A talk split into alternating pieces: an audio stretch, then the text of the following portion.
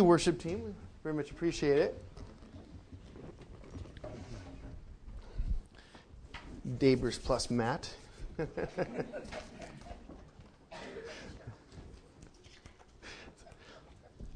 like the Sesame Street thing where they had like the one of these kids is not like the others, you know.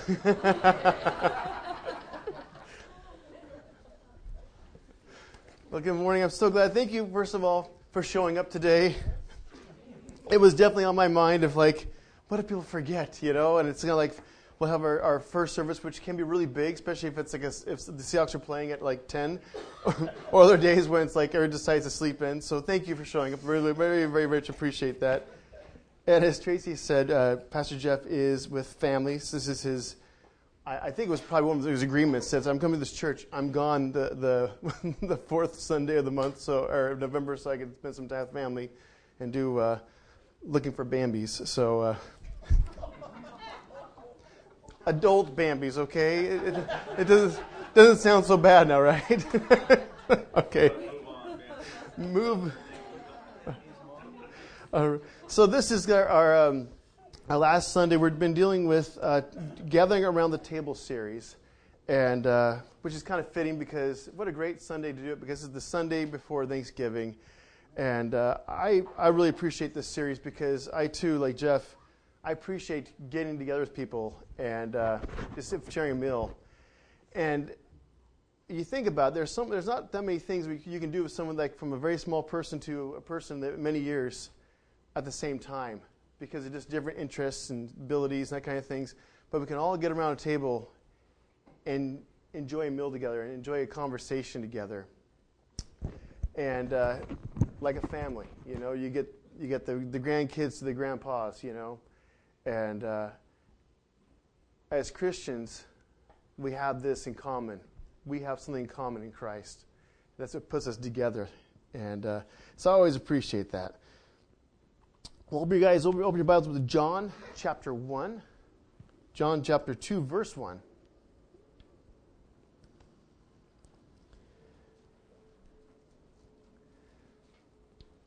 And you can just park yourself there. We're going to st- spend most time there.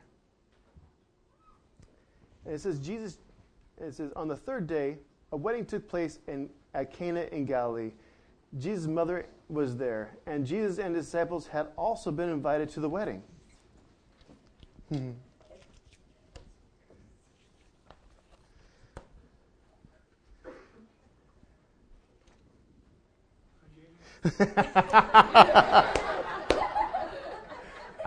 I wasn't going to say anything. this is my mom and dad, by the way. I'm really glad they came. They surprised me.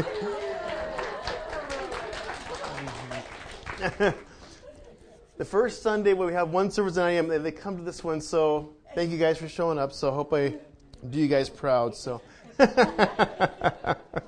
so, anyways, so we're in. Uh, by the way, mom, dad, we're in uh, uh, we're John chapter two. Okay, Okay, you might have heard this story before. and uh, so Mary, Jesus, and disciples are all invited to a wedding, and it's a good chance they probably know uh, quite well who the, per- the couple are. They're, just by the way, Mary responds to a certain situation coming up. And you know, weddings are since the beginning of time. Um, if you know, I didn't realize this as a kid. I thought, you know, someday I'll meet the, meet the right gal and get married and start a new life together. And apparently, I found this out from my wife that women think of marriage quite differently. Weddings are quite different. From the time they're a little girl, they're thinking about weddings. There are times when I come home from work or something like that, and the girls are watching like four weddings where these girls compare weddings from one to the other how, how great it was and how good the food was and all this kind of stuff. And, and I don't ever admit to watching it, but it might be on while I'm in the room. And they critique everything about this. Or they'll have this, the show that is say yes to the dress.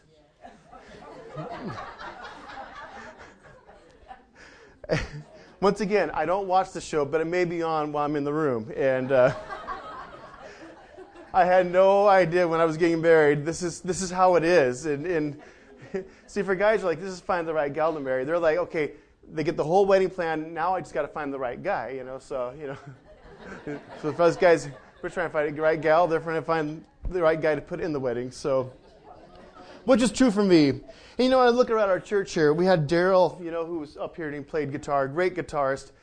He met the right gal and he got married, and he's back like in Wisconsin, I think, right? Illinois, Illinois okay. Close, but not the same. Dr. Bill met a right gal. Remember Dr. Bill? Met the right gal, and now he lives in Gig Harbor. If you guys find the right person, please just stay here, okay? this is a great church to get set up in, okay? Even my neighbor, his name is Jewel. It's a guy, and uh, I think maybe I'm not sure how I got the name Jewel, but it's like maybe Russian or something. And uh, he got married yesterday, and I saw him right before I was going out to do some studying.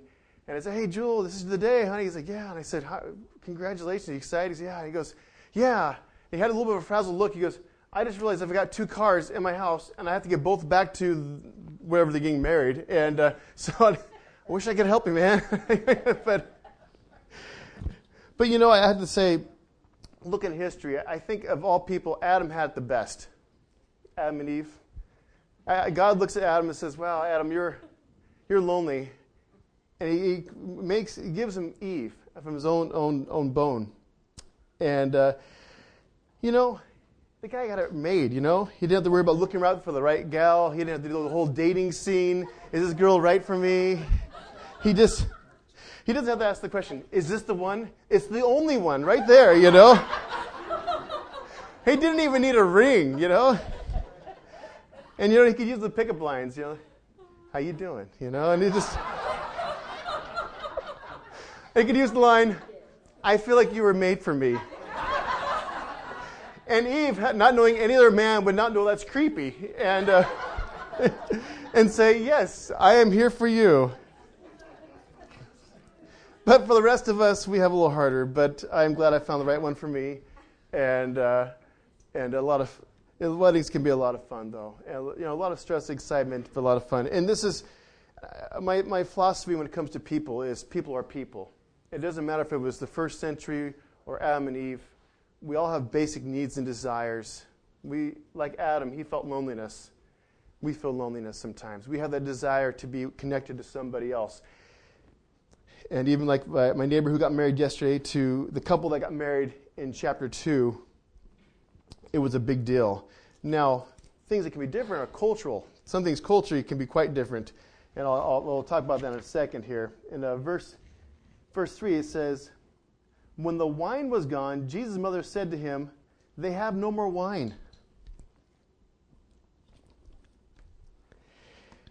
He says, They have no more wine.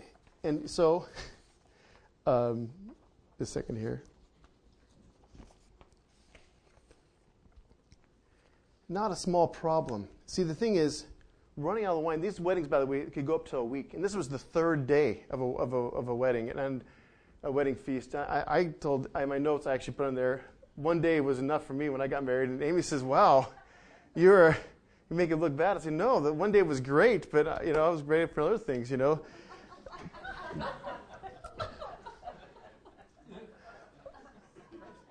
I'm just gonna leave it there. Um, You know, and I don't know about you. I was talking to a coworker and talking about the wedding and like how we hardly got any food to eat because we were so busy talking. Because it's like your family and her, her family and your friends are all there, and you're saying hi to everybody. It's like a huge, great celebration. You don't get a chance to eat much food. And I was talking to one of my coworkers. She's like, "Yeah, I didn't get a chance to eat, eat, eat much of my food either." You know, and it's like because it's just one of those things. But this was going on on the third day. They already ran out of wine, and what's going on here is not just an embarrassment this is something that could be something that would set the tone of the marriage for, for this new couple because it meant that this husband could not provide for his wife because it was the husband's family to provide the wine and an appropriate amount of wine. It is so important that they could even take legal action against the family for not having enough wine at the wedding. Yeah, so so when Mary says, "We have no more wine," and Jesus' response is, uh, verse four, he says here, Dear woman, why, why do you involve me? Jesus replied, My time has not yet come. And when, tra- uh, when uh, looking at it closer, Jesus actually says, this is, this is really, the tone is, this is really applied to you and me both because it's our, not our deal. And he's saying, This is not my time. My ministry time has not begun. And Mary's response is awesome. Verse 5. his mother said to the servants, Do whatever he tells you. Mary doesn't know what Jesus got stored, and I don't think, I mean, at the time, Jesus knew exactly. I kind of feel like that there was this unique relationship with Jesus and Mary because he first he responds and says, "Dear woman," which usually would have said mother. So he's responding to her not just as his mother, but really a woman who's in need. And it was an affectionate way of saying, "Dear woman, my time has not come." But it was almost like God, and this is my personal feeling, that God used Mary as, as the sign to say, This is the beginning of your ministry. And Mary's response is simply, Do whatever he tells you. That's faith. Because what's, what's Jesus going to do now? It doesn't know, but now he's, she has sincerely, sincerely put it on Jesus' shoulders. Do whatever he tells you. In verse, verse 6, near, nearby stood six stone water jars, the kind used by the Jews for ceremonial washing each holding from 20 to 30 gallons. Now, these six stone water jars were used for daily cleansing. Uh, they would be poured over the hands as a ceremonial cleansing because, you know, throughout the day we sin. Our attitude isn't right. We say something that isn't true. You can just go the gamut of what that could mean. So, from time to time, they'd actually go to the ceremonial pot and the water be poured on the hands as a reminder of being needing to be cleansed. And so there were six of these big pots. And so there, there must have been a lot of people at this wedding. That's what they figure. And uh, a lot of people, six days, you can imagine some things could happen, you know? You get family and friends together, and sometimes maybe they may not respond as appropriate as they should be. And so, you know, and I don't know, maybe there was a, squ- a squabble. The next thing you, you see them at the pot watering their hands, you know, to uh, another sign of being cleansed. But Jesus sees these six stone water, uh, water jars and he says to them, he says, um, so nearby stood, stood six stone water jars, the kind used by the Jews for ceremonial washing, each holding from 20 to 30 gallons. Verse 7 Jesus said to the servants, Fill the jar, jars with water. So they filled them to the brim. Then he told them, Now draw some out and take it to the master of the banquet. Now the servants, you know, you first you really got to give it to these guys he says, you know, first of all, Mary says, hey, do whatever he tells you. Now, they didn't really know who, they knew who Jesus was, but they didn't know who Jesus was. After a while, notoriety of who Jesus was. This guy does miracles. This guy teaches as no one else teaches. But this time, they didn't know that. And here's this nice lady saying, do whatever my son says. Okay. And, and then, and then he says, fill up six stone water jars. And the whole point is, we have no wine. Why are we filling up this water? And then here's the, here's the clincher draw some up and give it to the master of the banquet. And the master of the banquet is the one who is overseeing the wedding. And I just, I just came to the servants. There was a lot of trust, a lot of faith going on. This lady said this, and we're, so we're going to do it. And we have no idea what's going to happen next. The, the, guy at the bank could have tasted this and go, okay, this is water. What, what are you doing? You don't know if there could have been some kind of disciplinary action given toward these servants, but they obeyed they took out a step in faith. And in verse, uh, verse 8, it says, they did so. And verse 9, the master of the banquet tasted the water that had been turned into wine. He did not realize where it had come from, and though the servants who had drawn the water knew, and then, uh, then, they, then he called the bridegroom aside and said, To everyone brings out the choice wine first and the cheaper wine after the guards after the guests have had too much to drink. But you have saved the best till now.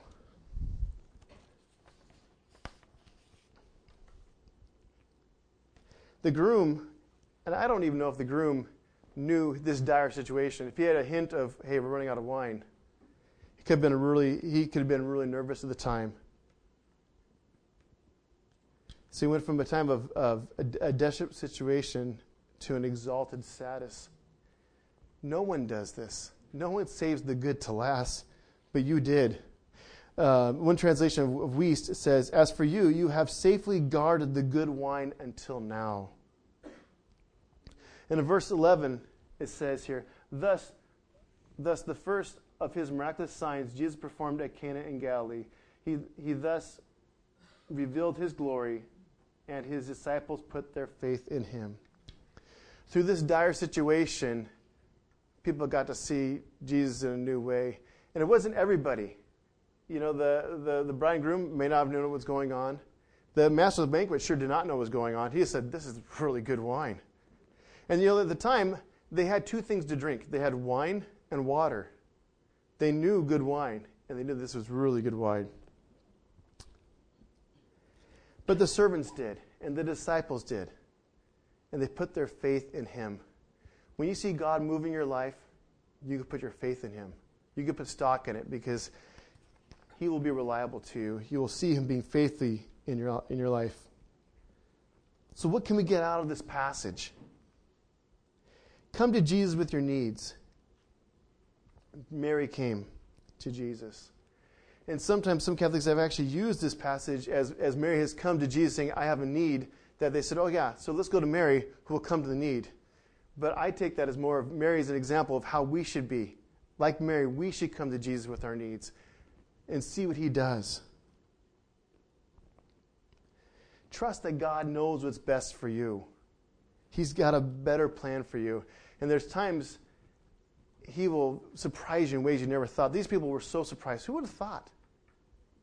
You know, maybe they thought, well, maybe they'll find some, they'll find some wine in a cellar or something like that, and just, you know, maybe they'll just maybe they'll bring it out, or maybe they'll maybe add some water to it. And they'll dilute it a little bit so we can make it go further. I've heard about families doing that with milk to kind of make the milk go further. Like, not a good thing. Second of all, obey. Mary says to the servants, do, what, do, do whatever he tells you to. God will sometimes ask you to do daring things. Not immoral or bad, but may stretch you. He may ask you to do something hard. There was a time when I was uh, in my early 20s and I was on Whidbey Island. and I was uh, kind of impromptu youth pastor at this church. And uh, I was told about it. I had the summer uh, to work with some youth. And the church, and I have mentioned this before, the church had no youth group and they said they really want to start a youth group. And I, and I, was asked if I'd come for the summer, and I thought, well, there's no youth now, and if I fail, there's still no youth. I didn't. I just basically broke even, you know. So that was my, that was my logic, and I, I went there, and I got to meet a really great pastor named Tony, Pastor Tony, and uh, he showed me a lot about ministry, a lot of different things. And one thing he did was he would visit hospitals, and he would actually visit people who were ill, and I got to go there and. Um, and different people got we got to visit, and there were these little orange Gideon Bibles, and so I grabbed some of them just to give to people if they were there, and and we met different people, and there was a guy named Mr. Mayo, and for some reason, you know, Pastor Tony's talking to him, but for some reason, I just felt prompted to give him this Gideon Bible. Well, Mr. Mayo was not a Christian, but he still accepted it. It's something with him being in the hospital, being sick, and he was he had cancer and we left and visited other people. And later on, Pastor Tony um, gets a phone call, and she says, "This this lady says, my husband was visited by a couple guys, and they gave me a Bible, and I'm reading it, and I want to understand it better." Pastor Tony actually at the time pastored two churches. He pastored a church in Oak Harbor, and this lady was a member of his church in Oak Harbor and we just happened to be in Coupeville where the hospital was. So, ironically, there's this woman who says, My, my husband has two guys visiting. It was actually us who had visited him. so, and uh, so we actually got to go to Master, Mr. Mayo's house. Mr. Mayo says, You know, I, have got cancer, and there's a good chance I'm going to die. I, I've not followed God, and I don't want to just follow God now that I've got cancer. And Pastor Tony said, God respects what you're saying, but God still accepts you and God still wants you. And that day, Mr. Mayo gave his life to Jesus, and he said, If I get better, I'm going to come to church. And uh, he eventually died, but he made the church one time. But it's sometimes you think of cancer, it's an awful thing, but for him, that's what brought him to Jesus. The small prompting of me handing him that Gideon's Bible, he said to his daughter, I got to Gideon's Bible. I'm, I'm reading it, but I, I, don't, I need help to understand it. Changed his life forever. Sometimes God will ask you to uh, a small prompting, and maybe to pray for someone, maybe to call someone, and maybe something to do. Maybe you see someone on the side of the road you want to help.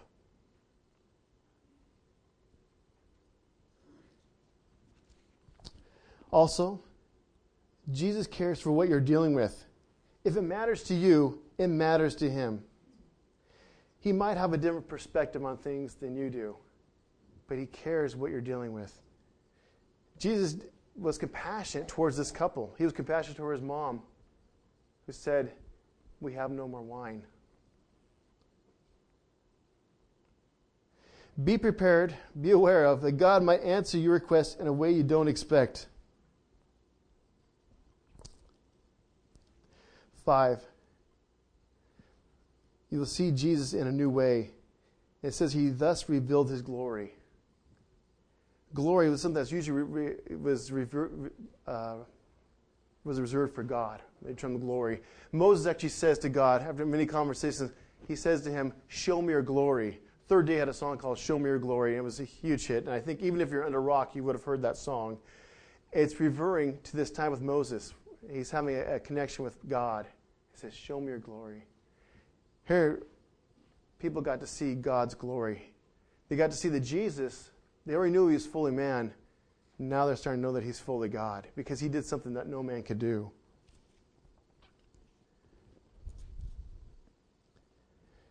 Put your faith in him. You know, I meet with Pastor Jeff from time to time, and, and I've been working a lot of extra hours, so I connect with him.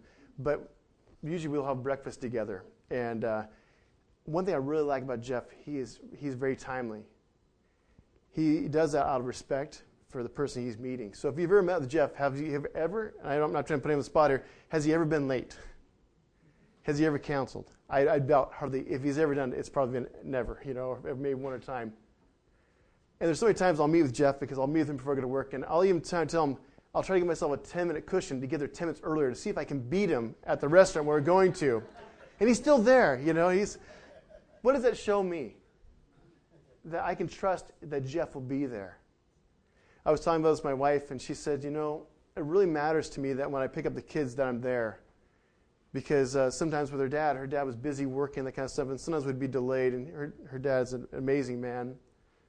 But that was one thing was, a, for her as a daughter was, I want my kid, you know, for her as a mom, is I want my kids to know I'm going to be there when they get out of school, that I'm there waiting for them.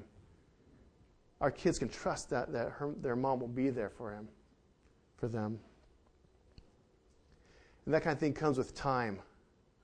When you see God work in your life, you see how trustworthy He is, you will trust Him in the next hurdle in life. Because one thing about life is okay, God, we've been through this together, but now there's a whole other angle, a whole other obstacle we have to go through, and you have to trust Him again, and it's a new level of trust. But God, trust that God will see you through.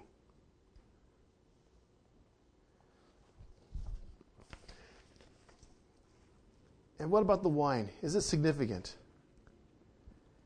Last week, uh, Pastor Jeff talked about communion. We do try communion here at church about once a month.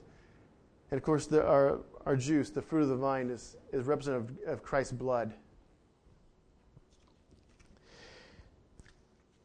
And we go back to when at the Last Supper, when Jesus says, This is blood, this, this wine is my blood that's shed for you. Do this in remembrance of me. At the end of his life, in the beginning of his ministry, he changes water to wine.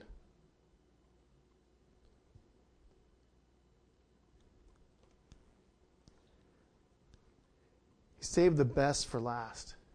You know, in the history of time, God sent many messengers calling people back to God, calling people. And some had great stories. We, I, we talked about Jonah not that long ago, and he was calling even Gentiles back to God. But here, God has sent the best for last because this messenger wasn't just the messenger, he was the one that was going to redeem all of mankind from their sins.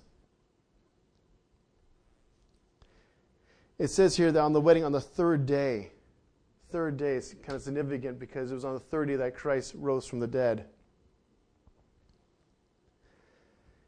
It also says that there were six stone water jars. Six is a lot of times known as the, the number of man, where seven is the number of perfection or completion, like God made the world in seven days. Those water jars that were meant for cleansing because we needed continual cleansing would God use with that wine. is also representation of the blood that Christ died for us. Now we can connect with God. This was all planned out by God. So we kind of go, wow, there's all these coincidences. Wow, what a coincidence. No, God had this planned out. God even knew this couple, they were going to run out of wine. And God knew this was something He was going to use to, to that Christ would show His glory.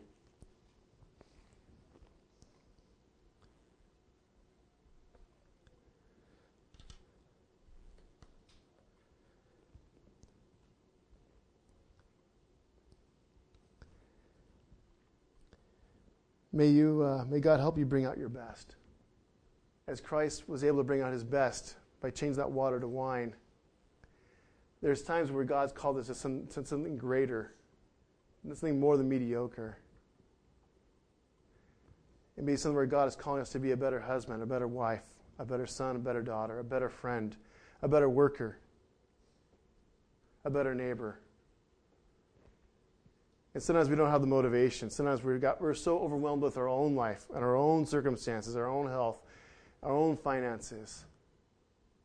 And just like Mary came to Jesus, I have a need. God, we have a need. And you can cry to God.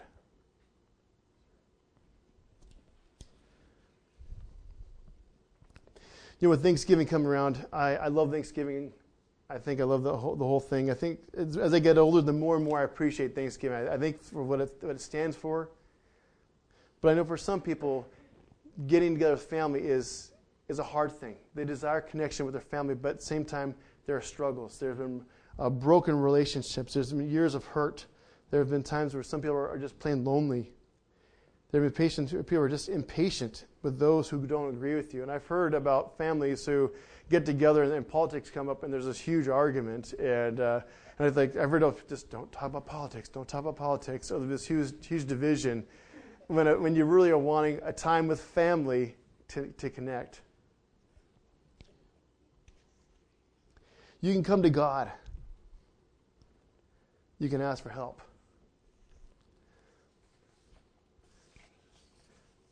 I, re, I, pray for my daughters before I take them to school.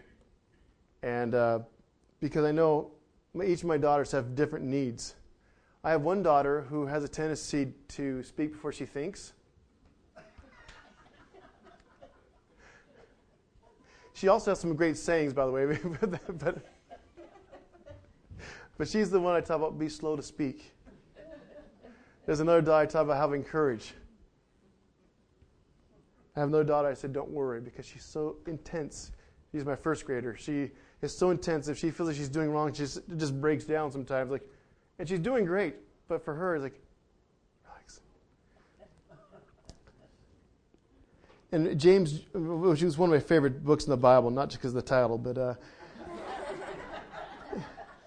and this is something I really think when I think about being with people, and it may be just a work situation, or a family, or whatever, but it says James 1:19, everyone should be quick to listen, slow to speak, and slow to become angry.